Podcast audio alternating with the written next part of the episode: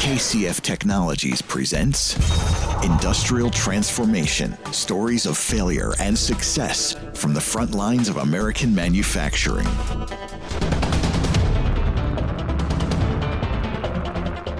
Welcome back to the Industrial Transformation Podcast. I am Jeremy Frank, and I'm very pleased to have two guests with me today. Katie Anderson, with whom I spoke a few months ago uh, about her book, Learning to Lead, Leading to Learn, uh, which focuses on the life and learnings of Mr. Isao Yoshino, a longtime Toyota employee. And we have with us today Mr. Yoshino himself, and I'm very pleased to have the chance to speak to to Katie and to Mr. Yoshino together. So, may I start with Mr. Yoshino? Welcome to the podcast. Thank you very much for having having me in your in the program. Very pleased to have you, and really looking forward to our conversation. And welcome also back, Katie. Thanks, Jeremy. I'm really thrilled to be back here and to have Mr. Yoshino joining us as well. Wonderful. Well, I'd like to just dive right in. And we were just speaking for a moment about how the book is really a, a wonderful story about failures and especially the learnings that that come from failures. And and as we talked, Katie, that's certainly no accident. But I, I think uh, Mr. Yoshino, it was just interesting to hear you start with that description that that's what you found the, the opportunity to share those stories that you learned from um, rather than rather than you know not sharing them and uh, okay. could you just talk a little bit about why you feel that way oh okay well actually you know uh, so many i have so many memories about my life with with toyota for years but most of my uh, memories as a failure stories because I didn't succeed and I failed so many times. But of course, I wanted to hide it, you know, from anybody. I don't want to share it with anybody because it's not fun. It's not uh, comfortable. However, the way when we meet, uh, when I met with Katie Anderson, she started asking so many questions about my career, about everything, about my experience, and the way she asked me uh, makes me feel so good because it's, of course, it's not to you know blame myself it's not to find fault with uh, with all those failures but she's very interested in how toyota culture is and how i survive over there. And so she's interested very from the pure you know uh, reasoning because she wanted to know what is the life with a big working in a toyota and what is uh, what is uh, the story of the success the story of the failure what how did it happen? So she is genuinely she is interested in how um, uh, I lived uh, in within Toyota. So uh, that that's why I it was uh, 2015, and uh, so I decided, okay, this this ladies maybe I can share all with all my memories. I saw I started remembering all those old memories, which I just you know I just tried to forget about it. So uh, it was very very interesting that she just triggered me to speak up, and so I just at the time that I started digging down, you know, back on my old old memories, and so just one by one, it comes up. So that's how we started working together with with the book project.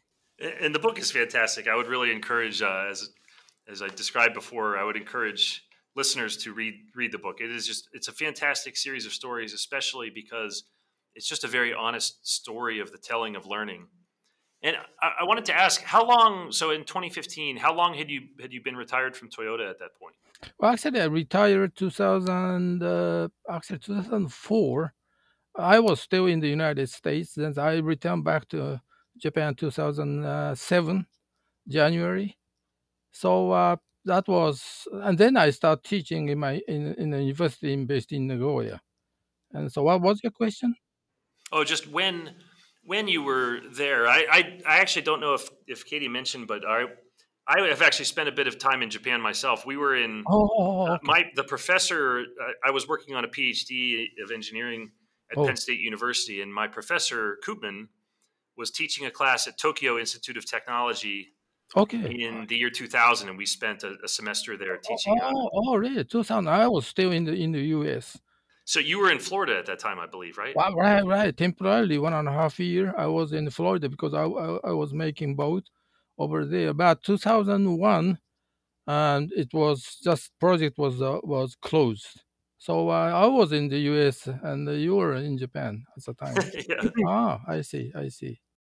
Actually, that leads. There's there's somebody. I have a whole list of things I'm interested to ask you, but let me jump to two things related to that. One is it was clear in your in the story and, and the way Katie described it that from a young age you were very interested in living overseas. Yeah, uh, and and I think especially you were interested in the United States. Yeah, because that was the first first first people that I ran into when I was a small boy. That's why. Okay. Uh-huh. Can yeah. you tell us more about that? Well, actually, it was. Uh, I I don't remember how how how old I was, but I was maybe I don't know but this. I, am a small boy, but at, right after the war is finished, and so but so many American you know soldiers are living in the U.S. not in in Japan, and uh, so uh, and uh, they are traveling across the country. And I was uh, living in the country, but my uh, train station is very close to my house, just maybe ten minutes walk. So I was, you know, uh, my young kids, you know, I was, you know, um, playing with my friends in the near the station. Then one day the train came in, then then train stopped over there. Then I saw so many American soldiers sitting in the train in the seat, and they threw something to the boys like us on the outside of, of the train. So the, you know they threw the chocolate, hmm. and uh, so uh, but chocolate we you know we couldn't get chocolate you know, from from US. So, so we just you know all the kids just you know jump in the chocolate. They threw it a couple of times. So it was our first encounter with American people and American product. And so that was really the first encounter with American uh, kind of culture. So this is chocolate. So you know, then I start dreaming about okay, what kind of country is this? Now just we we you know a couple of years earlier, just we fought with each other. We are killing each other, and then right now they are smiling. They are throwing something to us, and so it's it's it's very very big shock to us. Okay, the, okay, this is the people who uh, who used to fight. We used to try to kill each other. So uh, it was a great, great experience for me. Okay, so what a difference! They are smiling and uh, they're just giving something to the small kids like us. So that is the first encounter, and so I start dreaming about okay, what kind of country is America? Uh, we at that time we only we don't we didn't have any TV, just on the radio and newspaper and uh, so very very small little information about other countries so that was really the first people first uh, foreigners i ran into so it, that's just I'm, I'm, so that's just so uh, such an interesting beginning to hear how that happened it's something relatively simple but it planted a seed if you if you fast forward then from the book you mm-hmm. know when when you were in the early 80s involved in training the General Motors workers for the for the new right. factory. Right, right. So you're then, you know, 20 or 30 years later, you're playing this extremely important role at, that that's affecting some of the biggest companies in America and Japan. Mm-hmm. And they're they're now back. They're coming to Japan to be trained on how to to produce cars. You know, uh, the, right. the Toyota way. Can you right. talk about? Did that seem? I don't know special to you, or it just seems like it's an amazing situation to be in from that. It is. That it is. I, yes, it is. I was so lucky because by the time I was well, actually I'm a non-engineer, so non-engineer people uh, work uh, not, people employee of Toyota. We change your job. We just transfer to the other department every four or five years. We call it rotation system. So I, I was I was uh, I was second or third, you know, assignment, and I was not uh, maybe five or six and I was uh, uh, I was sent from uh, other department to the training department. It was 82, and it was a time that the Toyota get together with a sales company, become two sales company, manufacturer company, uh, got together, merged together in 1982, and it was a huge event. Then right after that, Toyota decided to work together with General Motors and they set up a joint venture. It was a huge, huge news for Toyota people. And uh, so then I was sent to the training department. Then and they decided uh, the NUMMI uh, they decided to send the NUMMI employee shop floor workers and uh, group leaders team leaders to japan for train to receive training and I was in the training department. So they decided to, okay, well, Yoshino, just you become the chief of that uh, training. You have to establish a team for that training program. So I was assigned to the new newly established uh, uh, the section, and I have to hire people not from outside, from inside. So it was a great, great opportunity for. I was so lucky to run into to to be working in the in the place. And then new people came in. It was a very eye-opening experience for me because one reason because we've been told by GM managers who came in a little bit earlier that oh, okay Yoshino just you your uh, congratulations you're the first uh, manager to train new workers. However, I don't envy you because they are terrible people they can you believe it? Just I didn't meet them the first time that they start, you know, talking to me about terrible people you have to handle. So uh, myself and John Shook was so surprised what what they're talking about, you know, and uh, so uh, I had, you know, I've been thinking about okay, why they are talking about their own people like that. But by the time we received 1984, we received in June, we received the first group about around 30 people.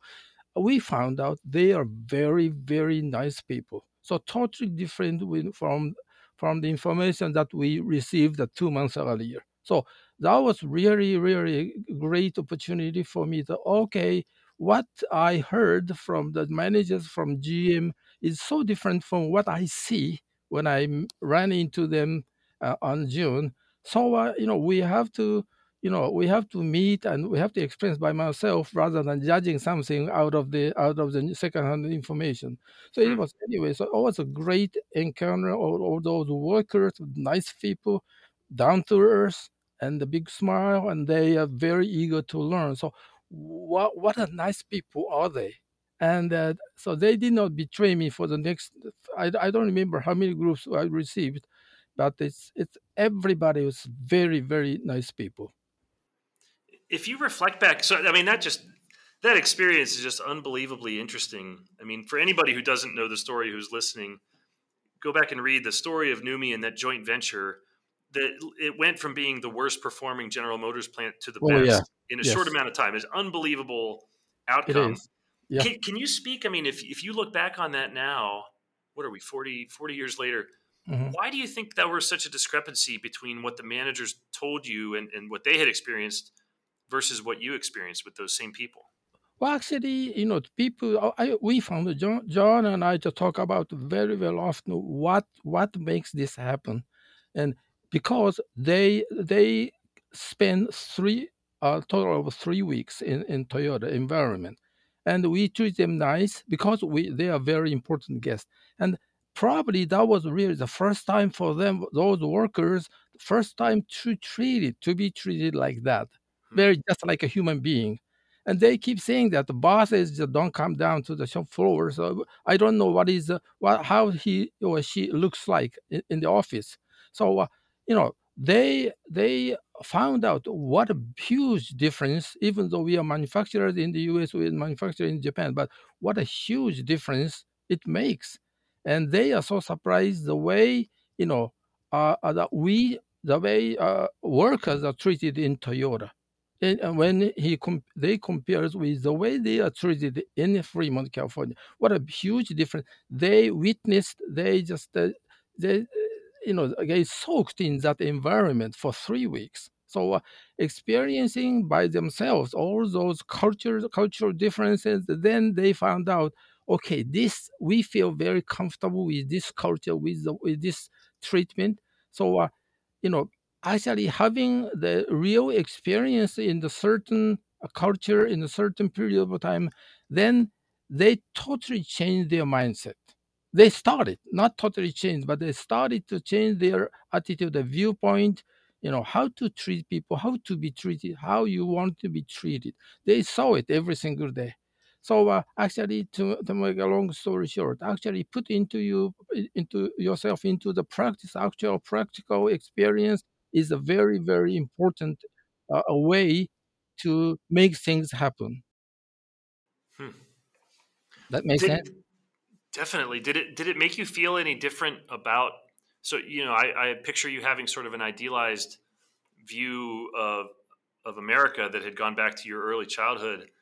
Did that experience make you feel any different about the I don't know American approach to business or Oh yeah, or yeah. why Because, that why their management misperception was the way that it was? Well, actually, we, we heard, we read books about American management style, but uh, we did not re- have, a chance to experience talking with them. But actually, before we received workers in, in June in uh, 1984, we received a GM ex GM managers who are assigned to NUMMI.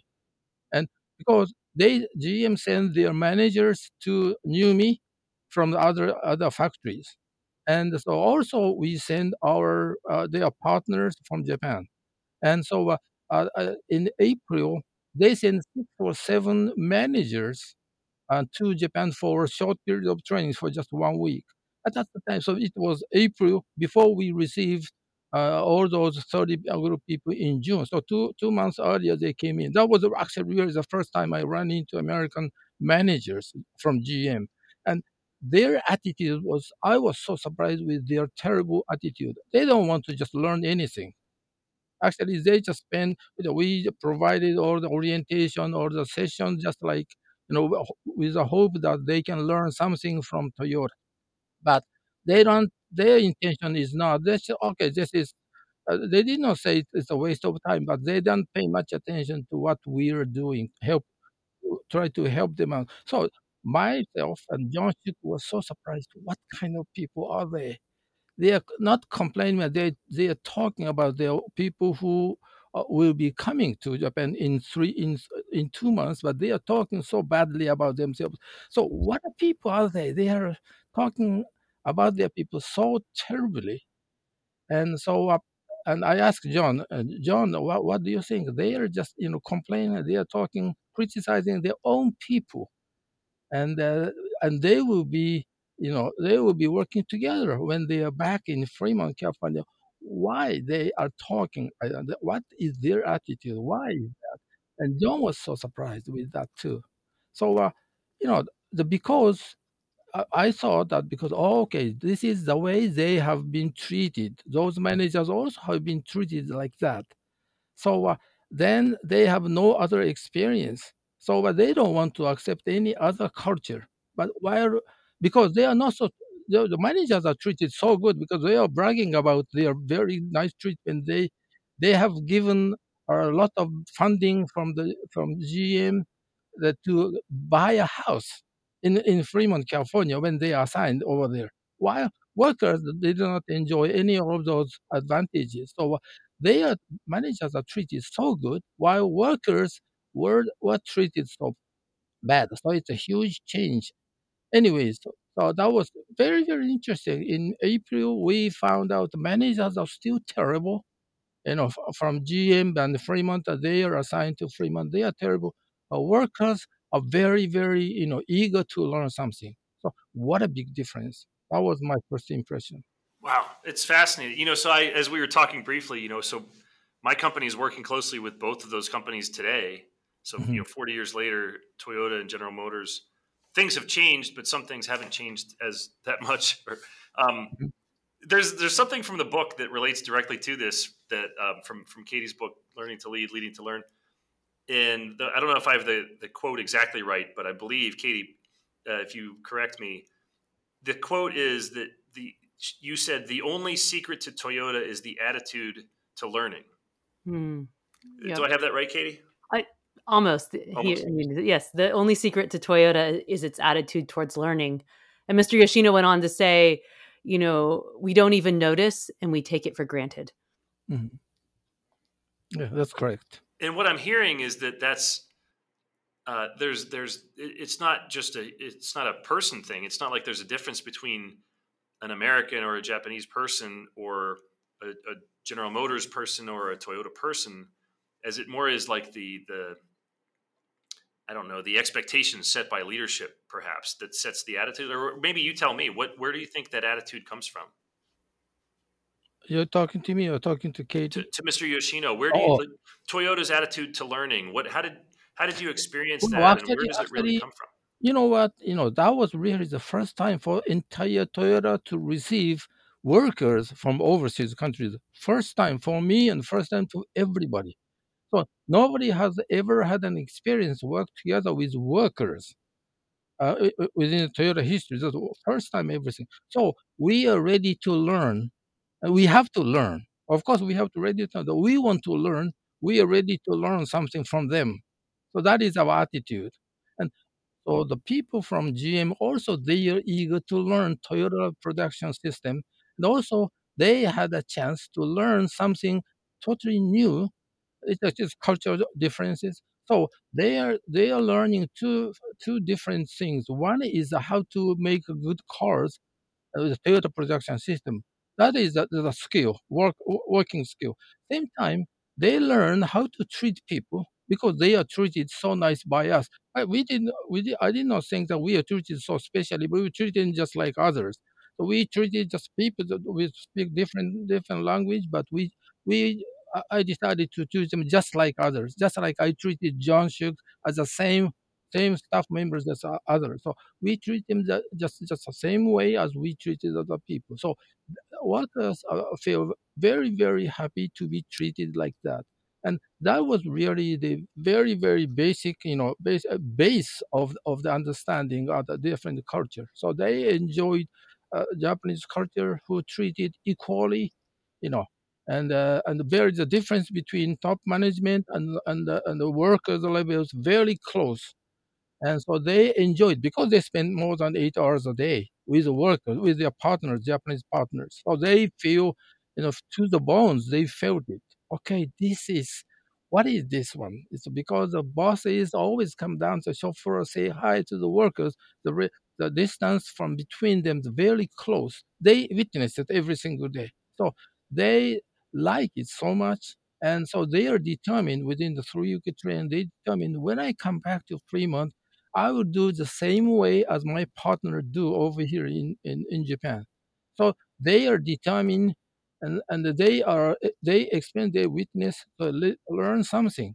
So they determined to do the same thing when I'm back to California. So that is very powerful because they they learn something very very important thing, and the first time first time in their own life, and they are determined. While GM managers, I don't think they learn and so much. They don't they are not ready to learn. They did not they are not uh, determined. So that's a huge difference. Hmm. one of the just the, the pillars you know something that i really caught me in in the stories in the book that katie pulled out was the the pillars of of uh, the principles of, of the the toyota way but that mm-hmm. respect for people and I, I think you know more broadly one of the one of the the descriptions that she makes is that respect for people is actually um, more concise, and respect for perhaps humanity is a more accurate translation of. I think so. Of, yeah. Of that pillar is that. Can you speak to that a little bit? Well, actually, when we we say respect, I respect you. That means sometimes it people take it okay. Lower it's not good, but it, lower rank people will admire people up there because they up the people up there has a lot of lot of lot of success and so uh, people admire. So it's not as equal as admire within Toyota. The respect, what respect means to the people, the respect is I respect you. That means I will listen to you. I will accept your opinion because that your opinion comes out of your own experience, or that is meaningful. So uh, I take it, you know, as as an important input to me. So uh, we treat people as equal. And also, uh, we have to understand that everybody has a different way of thinking. So we have to accept it. So that is the meaning of respect. There are so many other, um, other bit deeper meaning of respect. And so we did not, you know, we did not uh, double check with what we mean uh, by respect because it's already, you know, it's already there. It's a culture. So sometimes we don't even talk about it, discuss about it, but that is a culture and uh, so that is what respect means it's, it's not easy to explain because nobody ever you know asked me what respect means at toyota only in the last 10 years so uh, i start talking with foreigners but within toyota we don't even talk about what respect means to us because it's just like air that we feel we, we breathe the air just like as natural. So respect is something just like air to us. Hmm. Just natural as air. I like that. Is that is that also true? Well, actually, I want to ask one thing, and then I want to ask if it's true in another context.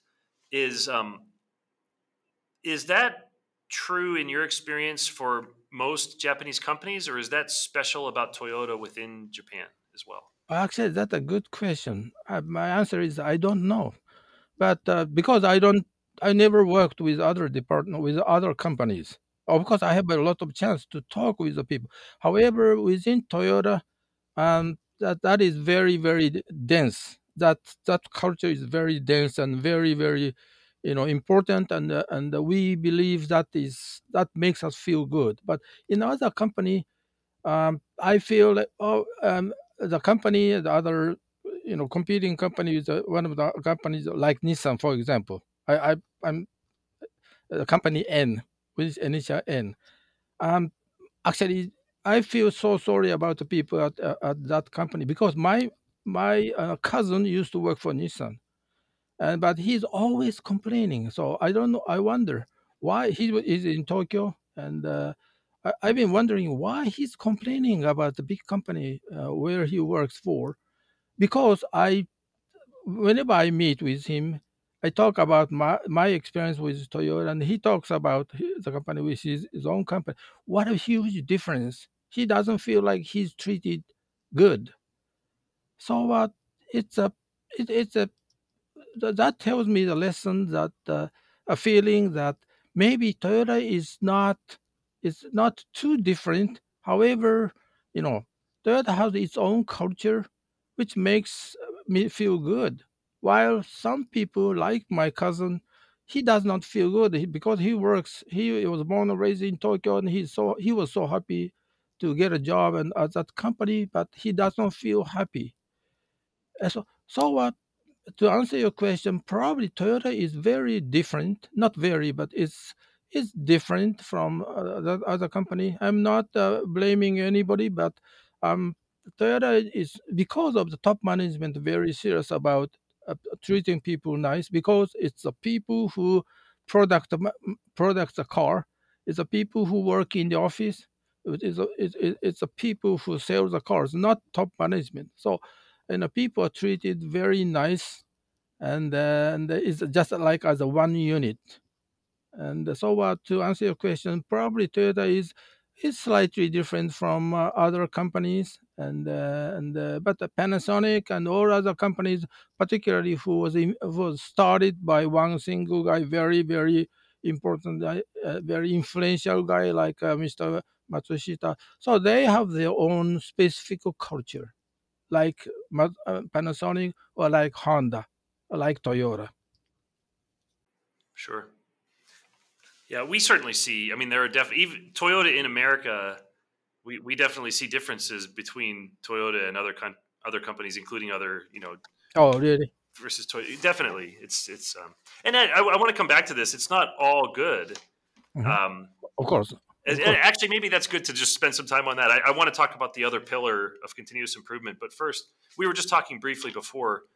You know, mm-hmm. one of the things that we see is that the the the style of Toyota's decision making and process of thinking and thinking and thinking can sometimes be I don't know for, to an outsider frustrating. I think is maybe how we were discussing. Well, can you talk a little bit about that? Because it's you know I think sometimes think people think of Toyota being the greatest manufacturer and think that it's it's all perfect, but certainly this I don't know. Yeah. Can you can you speak to that a little bit? Actually, it, it is true that Toyota is is a little bit slower in decision making, but it's not we, uh, we you know uh, because the reason why we it, it's slow, it looks like slow, is because within Toyota we want to make sure that we just put all the key information in front of us. Sometimes, for example, if we want to make some decision, then we have to uh, we have to prepare some of the key uh, information to be to base of uh, to be based on for your uh, decision making. If we, we collect maybe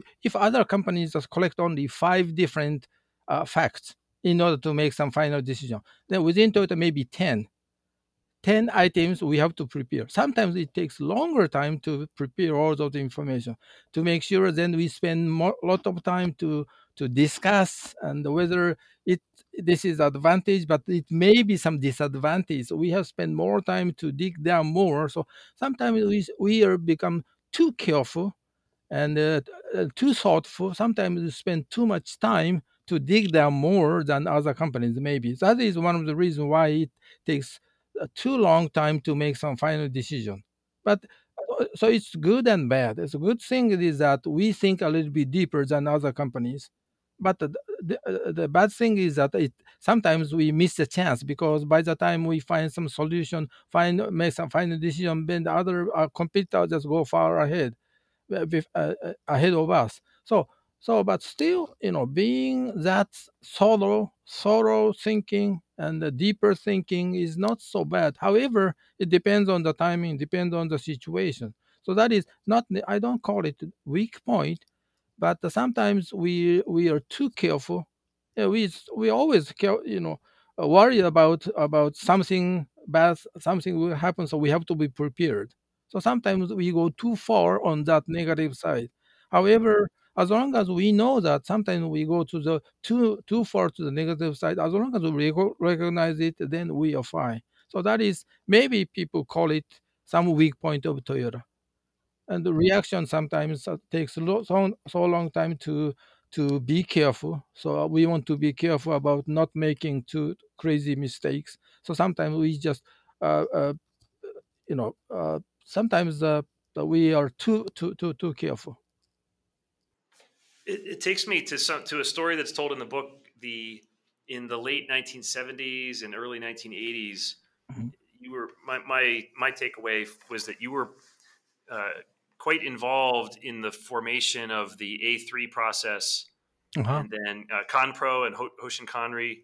Yes, kind of there. There was a, some inefficiencies in decision making, where or some you know something was happening that required change within Toyota, and you were at, at that time before NUMMI, you were very involved in that. Can you speak to those years a little bit? Actually, yes, that was uh, was a. Uh, it's very interesting to see that Toyota, Toyota the you know, of course, people working so hard and we've been so successful. However, it won't last forever. So sometimes it's very interesting. Every maybe 15, every 20 years, um, the the, uh, the bolt we call it the bolt get loose. When you tighten the belt, you believe that it's gonna be it's gonna be you know stiff for the rest of the life. But actually something happens so it's getting loose the bolt getting loose. So every 20 minutes no 20 years that the bolt for some reason getting loose. So you have to tighten it again. So uh, our top management always you know think about about how we uh, they run the company entire company. So they look they look at it in in the 60s we toyota just learned so many things from dr deming and from the united states also management system and every, all the, the, the manufacturers in, in japan uh, learned so many things and we just use it to to make our uh, uh, uh our companies are so healthy. So it was it happened in the 60s then 20 years later around uh, late 70s top management found out looks like we are too much adjusted uh, accustomed to the happy or nice very good you know a performance but we have to tighten our belt or tighten the uh, we have to again tighten the bolt means it's getting looser getting loose. So that is that comes from the top management because top management is not the people working in the shop floor they are not the people selling the car on the field, but they feel it because they are smart people. So they sense that, okay, we should do something because before it's too late. So uh, that is one of the good aspects of Toyota. And so uh, uh in, in the late uh, 70s, top management felt like, okay, looks like the middle management or higher management, it's uh, they are enjoying so you know successful business uh, in Japan in overseas countries. However, um, their reactions or their you know analysis is, is is not so good compared with that of the so many years ago. So maybe we have to do something. That is really the starting point of the Compro and uh, which which happens in 79, 80s. It comes from the top management. So oh, that tells me a lesson that all top management is always very much concerned about the, the worst situation, not on the happiest situation, the worst situation, and prepare. So that is the attitude of top management. And so that's how it, uh, so they, they discuss about the top management, then they assign uh, Mr. Nemoto, and some, and they tell the top management assigned Mr. Nemoto, okay, you have to develop some program to, to for the uh, higher manager, senior manager to learn relearn something again which we have le- we learned in 60s so that's how the compro started. And uh, i just happened to be over there. So it was great experience for me to get to know that how serious all those 40 years 50 years old managers start learning the basics again just like uh, just like high school kids. Because they are serious about it because you know they because they saw that top management is so serious about it how come with, with me not so serious? So uh, they they saw all those uh, um, higher management so serious about it. So all those those those uh, uh, uh, things come from top you know. Seriousness comes from top down to uh, lower people. So that is the beauty of toyota's culture. Hmm. Jeremy, what I think is one of the things that stu- has stood out to me in talking with Mr. Yoshino over the years is this concept of, as he says, about retightening the belt and how intentional Toyota has been in developing its culture um, and having it so people centered, focused on learning. And, you know, there, as Mr. Yoshino said, there was, you know, the focus on quality in the 60s. And then almost 20 years later, uh, you know, I guess 15 years later, retightening the belt with the Compro program. And then again, with the publication of the Toyota Way in 2001, that again was an opportunity to retighten the belt. And now even uh, Toyota has admitted that there it's time for them to, you know, retighten the belt. You see uh, the president of Toyota, Mr. Toyota, talking about its culture and how they're refocusing on ensuring that everyone across the company really understands what it means to live and breathe the Toyota way and I find that really um, interesting. So often we take for granted, or I don't know, we think that culture just sort of happens, but there's real intentionality around it and focus from the top, all the way from the top, and how that connects all the way to um, to the people doing the value creation work. Hmm. You know, it's fa- it's fascinating that you bring that up, Katie, because it's something that we're directly involved in. So you know, we work with these with a, a lot of auto manufacturers, and in the Toyota shops, it's it's we see that like actually up close and personal ourselves. But it's also something when I talked with Paul Akers, they so Toyota there are elements within Toyota using his approach, you know, the, the two second lean, which is sort of like a rethink on Kaizen and it, kind of getting back to the roots basically, you know, simplifying it and, and removing some of the process so you can just make a very simple change, you know, a, a two second improvement he, he was talking about that that that's actually part of that that retightening of the belt. So it is fascinating the way you describe it, Mr. Yoshino, that it's uh, it is this this twenty year cycle and that the learning never stops is, is what I hear. Mm-hmm. Well, it's a, it's a maybe coincidence, but when I look back, you know, sixties and eighties, now two thousand, because uh, uh, Dr. Deming, we learned Dr. Deming in sixties, eighties, we learned by ourselves and for Compro. Then two thousand one Toyota Way, and Mr. Mr. Cho just you know started to uh, uh, reinforce that uh, uh that kind of way of thinking. So it's it's nothing new, but he wants to double check. He wants to tighten our belt again, and so now we are at 20, 20, 21. So we have to tighten our belt again, maybe this year. I don't know but it's so it's very very interesting to always, we always look back what we have done well we have not done in the past. So many people so forget about the past that we have to look forward but we have to look both ways because when we uh, want to step forward then we have to learn we, we must have learned something from the from the past.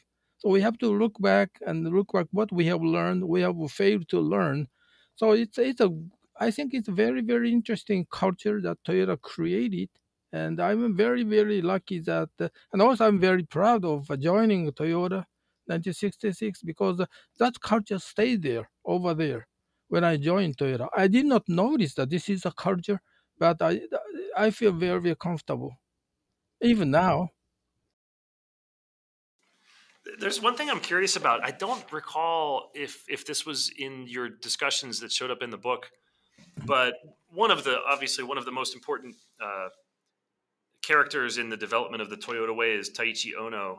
Mm-hmm. I'm curious, did, what was your impression of of Mr. Ohno during your time at Toyota? Did you did you meet him? Did you see him? Well, actually, I, I have I had never had a chance to just speak with him in person, but I just I just ran into him on the shop floor very, very often. And uh, because he is, we call it go to Gemba concept, so he always go there. And even just top management, like Eiji Toyota, he passed away now, and uh, a long time ago. But he he is a president. But whenever whenever I saw him, it's always on shop floor, not in the office, because I was in the same building. I joined Toyota 66. My my office is the third floor, and top management floor on the second floor. I don't see him. I did not see him on that building, but I saw him on shop floor because I go for some reason I went to the other department just across that plant and uh, the truck plant and then get into that office. So I I met I saw him very often on the shop floor. He was walking on the shop floor. So uh, because because you know you have to know top management always you know needs to know what's going on even on the shop floor in the other offices so going go to gemba concept is is just penetrated across the company. It from top management to the bottom. So it's very very interesting. We feel that we feel very close to our top management and their attitude always care about about the, the employees because it's the people who make cars not top management people. Management people are decision maker. So they decision make have their own role to play. The workers have their own own uh, uh, role to play, and even the, the newcomer like me, then I have my own uh, own things to cover. So everybody has their own uh, responsibility to cover, and and so uh, that is you know all, all, those we are, we are looking towards the same direction uh, as an, just like in Kandi items. So uh, that is uh, that is one of the biggest power of Toyota. Always, you know, top management always try to try to to encourage us to go to the right direction, showing them by their own attitude, not just telling us to do, but just showing by their own attitude and their you know their day to day their, comments and their actions. So that makes Toyota a little bit different from other companies.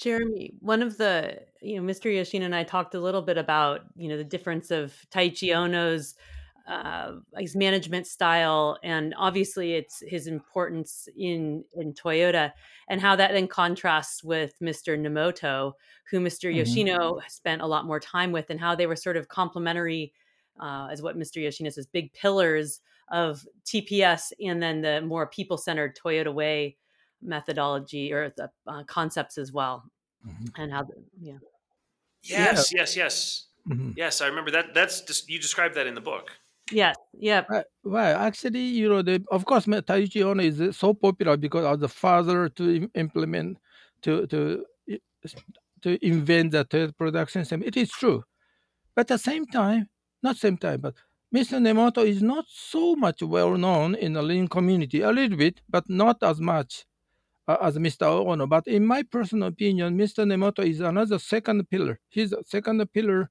in the management because Mr. Taiichi Ohno is focusing on how to remove waste in the shop floor, how to make it more efficient in, in work, workers or actually in those uh, uh, manufacturing side. At the same time, Mr. Nemoto is focusing on the management side, which is the beauty of Toyota because Taiichi Ohno is focusing on the manufacturing, not necessarily only manufacturing, is how to make the, the product more efficiently and and uh, and, and uh, without any big waste. And uh, so it mostly focuses on on the workers, but at the same time, Mr. Nemoto is focusing the managing managers level or the office workers for example, or manager's level. So, so that is why I call the two pillars. Nemoto-san just wrote some, some books about it. Still, it's very big seller in Japan because that is one of the things which we really need to learn from him. And we call it Nemoto Credo. And um, I'm very, I was, I'm, I, I was so lucky because I was, uh, I was involved in that, uh, in that Compro project, which started by Mr. Nemoto, and also um, uh, my direct boss is Mr. Sugiura. He is one of the finest guy I ever worked for in my life. And actually, I just sent an email yesterday, and he's 85, and Mr.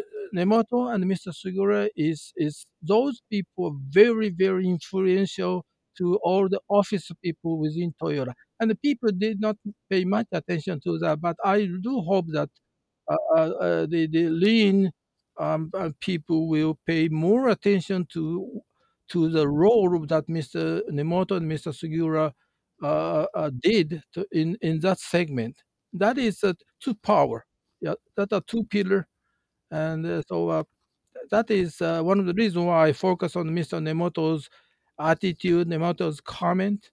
And uh, so I'm now working on that uh, in detail. So I'm very happy to be uh, to be in the group where I was so close to Mr. Nemoto. And, so it's a it's one of the mm-hmm. one of the traditions of Toyota. If you learn something important, then you want to carry it to from one generation to the next generation. That is part of Toyota culture. It's so fascinating. I mean, it, takes me back to where we started the conversation when you talking about you know the General Motors employees and the General Motors managers coming, you know, in the preparations for NUMMI. A, a very simple way to look at it would be that the those two those two pillars exist, but the greater need for improvement was with the managers, not the not the workers. Right. And and that would be you know it's uh, it is it's something that maybe it's maybe it's just easier to tell the story that relates to the actual machinery and the and the operations and the mm-hmm. manufacturing, but absolutely we see that i mean right now the big movement that's going on is industrial transformation you know technology oh. Internet of Things. There's all all this technology is coming into the factories, mm-hmm. and a lot of people, I, I think, falsely believe that the technology is going to solve all the problems by itself. And I know, at least I think I know, that it's not, and it's because of the you know the management needs to commit to it, and the culture of the company needs to be to, needs to embrace a desire for change. So I I definitely hear um, that that description of Mr. Nemoto's role is sounds very very impactful. Mm-hmm. Yep. Well, that can I come back? So I I said some time ago, and I probably we should. I don't want to take too much of your time. Uh, we're we should probably wrap up soon. But the the other pillar of Toyota, continuous improvement, and I think Katie, what what I drew from the way you you kind of um, deepened it is uh, wisdom in continuous improvement, kind of not just mm. making the small changes, but also gaining knowledge and building wisdom. Yes. Chie to Kaizen. So wisdom and Kaizen together. And Mr. Yoshino explained to me um, some of his thinking around why, when the Toyota Way 2001 was translated by Toyota from Japanese to English, perhaps um, you know they just translated it as continuous improvement and left out the wisdom part. Uh, but that nuance seems to be really important to us in the English language, and and maybe we've just focused too much on the continuous improvement kaizen. Mr. Yoshino, what do you what do you reflect? Uh, continuous improvement because of, we put in, it's very interesting. The American people put continuous on kaizen only we we call it improvement, but American people put continuous improvement because when you put something some kaizen on something then it's not a one time you know one time action but if you improve it something to to the higher stage to, to to make it better make it work better then still you have to work on that to make it a little bit farther. So that means continuous. And that is what we we believe is so important because it's never it's you know improvement is never ending project. So uh, we have to improve and we keep doing that and uh, and uh, through all those endeavor to make it a little bit better to make it faster, make it more efficient, then we can develop our skill, develop our mindset. So it's why the, so continuous improvement is not only for the workers, but it's also important for us office workers too, office people too. So uh, all those those uh, key concepts uh, developed, developed by Mr. Ohno or developed by Mr. Nemoto is all just can be applied to anybody, uh, office workers or the top management, because it's very simple. The principle is very very simple. So it's that is one of the reasons why Toyota has been has been uh, so successful in binding, uh, you know, bringing everybody into one direction if we believe that is the right direction, because we are on the same page, and also we even though we have the different rank in in the in seniority or the, whatever, but still we we have something in common. Uh, we feel like we are we have something in common, overlapping all those uh, uh beliefs is, overlapping you know across the across the, ranks so that makes us feel so good and uh, also they uh, they toyota just uh, try to treat old timer very much which is but it's it is not too uncommon however within toyota they always keep sending all the all the the letters to all the old timers retired people even now just uh, they sent me a uh, uh, request about the other day, uh, about two three weeks ago, that uh, Mr. Yoshino, why don't you write some small article about about your your current life? And uh, and then I just sent it. And yesterday I, I, they sent me the final version, and for me to improve. So that what what I'm talking about is that they are treated people nice, work people working in so for working in the office. Also, they are taking care of the people who retire 20 years not 20 years, yeah, almost 20 years earlier, they still keep sending all the, all the newsletter to us and ask me to write something to encourage all the old timers because I'm still working. And so uh, that is that is not bad, not bad at all. Yeah. And uh, because uh, uh, uh, that makes me feel like I'm still part of Toyota and uh, so that is one of the good things about Toyota, which is not so open to outside, but that makes me feel so good. Yeah, it's very special. It's very special. You know, I mean, I would also tell you, we were speaking bef- just before we got the interview started. My experience working for Toyota as a provider is actually rather similar to that. You know, we we get treated very well. Oh, yeah. We, we have access. We have badges. We can we can go to the factories. Um, unescorted. There's a there's a there's actually a strong level of trust that's imparted to us as a as a worker within Toyota that I, I can. It's not. I'm sure it's not the same as being an actual member of the Toyota family, but it is. Um, yeah, mm-hmm. definitely. There's something very special mm-hmm. about mm-hmm. it. I'm glad to hear that. Mm. Well, I think that uh, I think that we need to begin to wrap up. Um, I did want to mention just one little short thing, Mr. Yoshino, that uh, that uh, Katie had passed on that you during your time and your interest in America, you learned to play the banjo. Is that correct? Yeah, yeah, I, I did a little bit. yeah. Me too. I, I just I, I, play the banjo also. I just think it's interesting. It's kind of a quintessential American instrument. Maybe uh-huh. one day I hope to find myself in Japan. Maybe we can meet up and we could play some music together or something. Oh uh, yeah, that's why because it's come from a countryside. I'm a country boy, and uh, all, yeah. all, those things. There's no electricity, so it's not electric guitar, but it's all no power but you can you can play it you know while there is no electricity and very very down to earth uh, uh, music so i like it so much mm. and uh, yeah. so i like american culture too but particularly countryside because people are the same even though we speak different language different culture still you know, you know the bottom thing is that the same because uh, we are people and uh, we want to be treated nice we want to treat people nice same thing so uh, that's uh, that's that's one of the reasons why one of the main reasons why I like uh, a bluegrass music rather a, a country music. But bluegrass music is very, very, very specific uh, segment, but I still like it so much. Yeah, I agree. I agree. That's the kind of music I like also. Mm-hmm. Yeah. Well, that's fine. Well, Katie, I wanted to, as we wrap up, I wanted to just ask if you have any shots, thoughts to share, especially since the, the two of you spent so much time together, and also just remind people, you know, the learning to lead, leading to learn is a is a you know a bestseller on Amazon, and also just just anything you'd like to share for the listeners. Uh, sure. Well, it's you know I, I was reflecting for myself how even though Mr. Yoshino and I at this point have had thousands of hours of conversation, I still um, get inspired listening to his stories and and the wisdom and that comes that comes from them as well.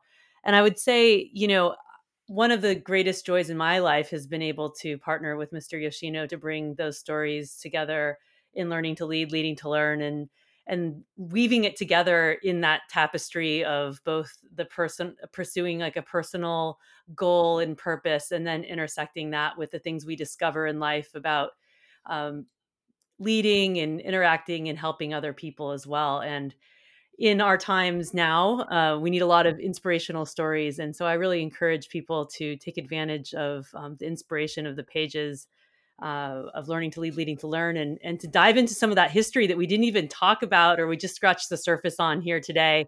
There's so much richness of inside inside stories as well. So uh, thank you again for having us both on the show this time, Jeremy. And um, as always, people can reach out and connect with uh, us both and all the information's in my book or at kbjanderson.com. Wonderful. Yeah, my, my pleasure, truly. This has been just a wonderful conversation. And I would ask you, Mr. Yoshino, anything that you would like to share in closing? Uh, uh, not really, but you know, I, I, I, forgot to mention that you know, Katie came in uh, 2015 and she wanted to write a book. Not she didn't study like that, but you know, I learned so many things out of joint work with together with Katie, and uh, because I learned so many things because she just opens the door for me to talk about my own failure story. Because otherwise, if I did not meet, I did not meet, you know, Katie somewhere in the Long Beach, and then we start talking about it, then this could not have happened. So uh, it was, you know, who you run into in your life is so important. That will trigger, mm. that will open the door to the new world. That uh, that happened to me at the mm. age of seventies. I can't mm. believe it. So uh, I keep learning so many something new, and also uh, uh, because I just talk about all those my failure story, which is the first time for me to open it up, because that makes me feel so good. Because I I I wanted to hide it from anybody, but I don't want to hide it. I don't need to hide it because it's just a fact. And I, as long as I, I can learn, actually, I learn so many things. And so uh, I, I really appreciate uh, the, the way Katie treats me uh, as a friend, as a partner, whatever. So uh, I'm, I really appreciate the, how it's so important who you run into, uh, run into in your life and then change your life. That is, mm-hmm. that happened to me. So I really appreciate you you to Jeremy and and uh, and the Katie and really appreciate. I you don't know how how much I appreciate uh, to have this chance like this. So thank you very mm. much for asking me to join this session. Thank you, Mr. Yoshino. I feel the same way. Yeah, and thank you so much for the, for just sharing the stories. And I think, as you said before, when we were talking, the uh, sharing the stories rather than taking them to your tombstone or the, the Japanese phrase. How, how did you phrase it? the sharing them is really it's just a treat. I, I I just really commend you both to just telling a great story and and creating a wonderful book and also all this on, ongoing discussion is just, I feel just extremely fortunate to be able to participate in it. And I thank you both for the conversation. This has been another episode of the Industrial Transformation Podcast. Thank you very much. Thank you, Jeremy. Thanks for listening to the Industrial Transformation Podcast, a production of Business Builders Media. Learn more about how KCF can help you on your industrial transformation journey at kcftech.com and check out more shows on businessbuildersmedia.com.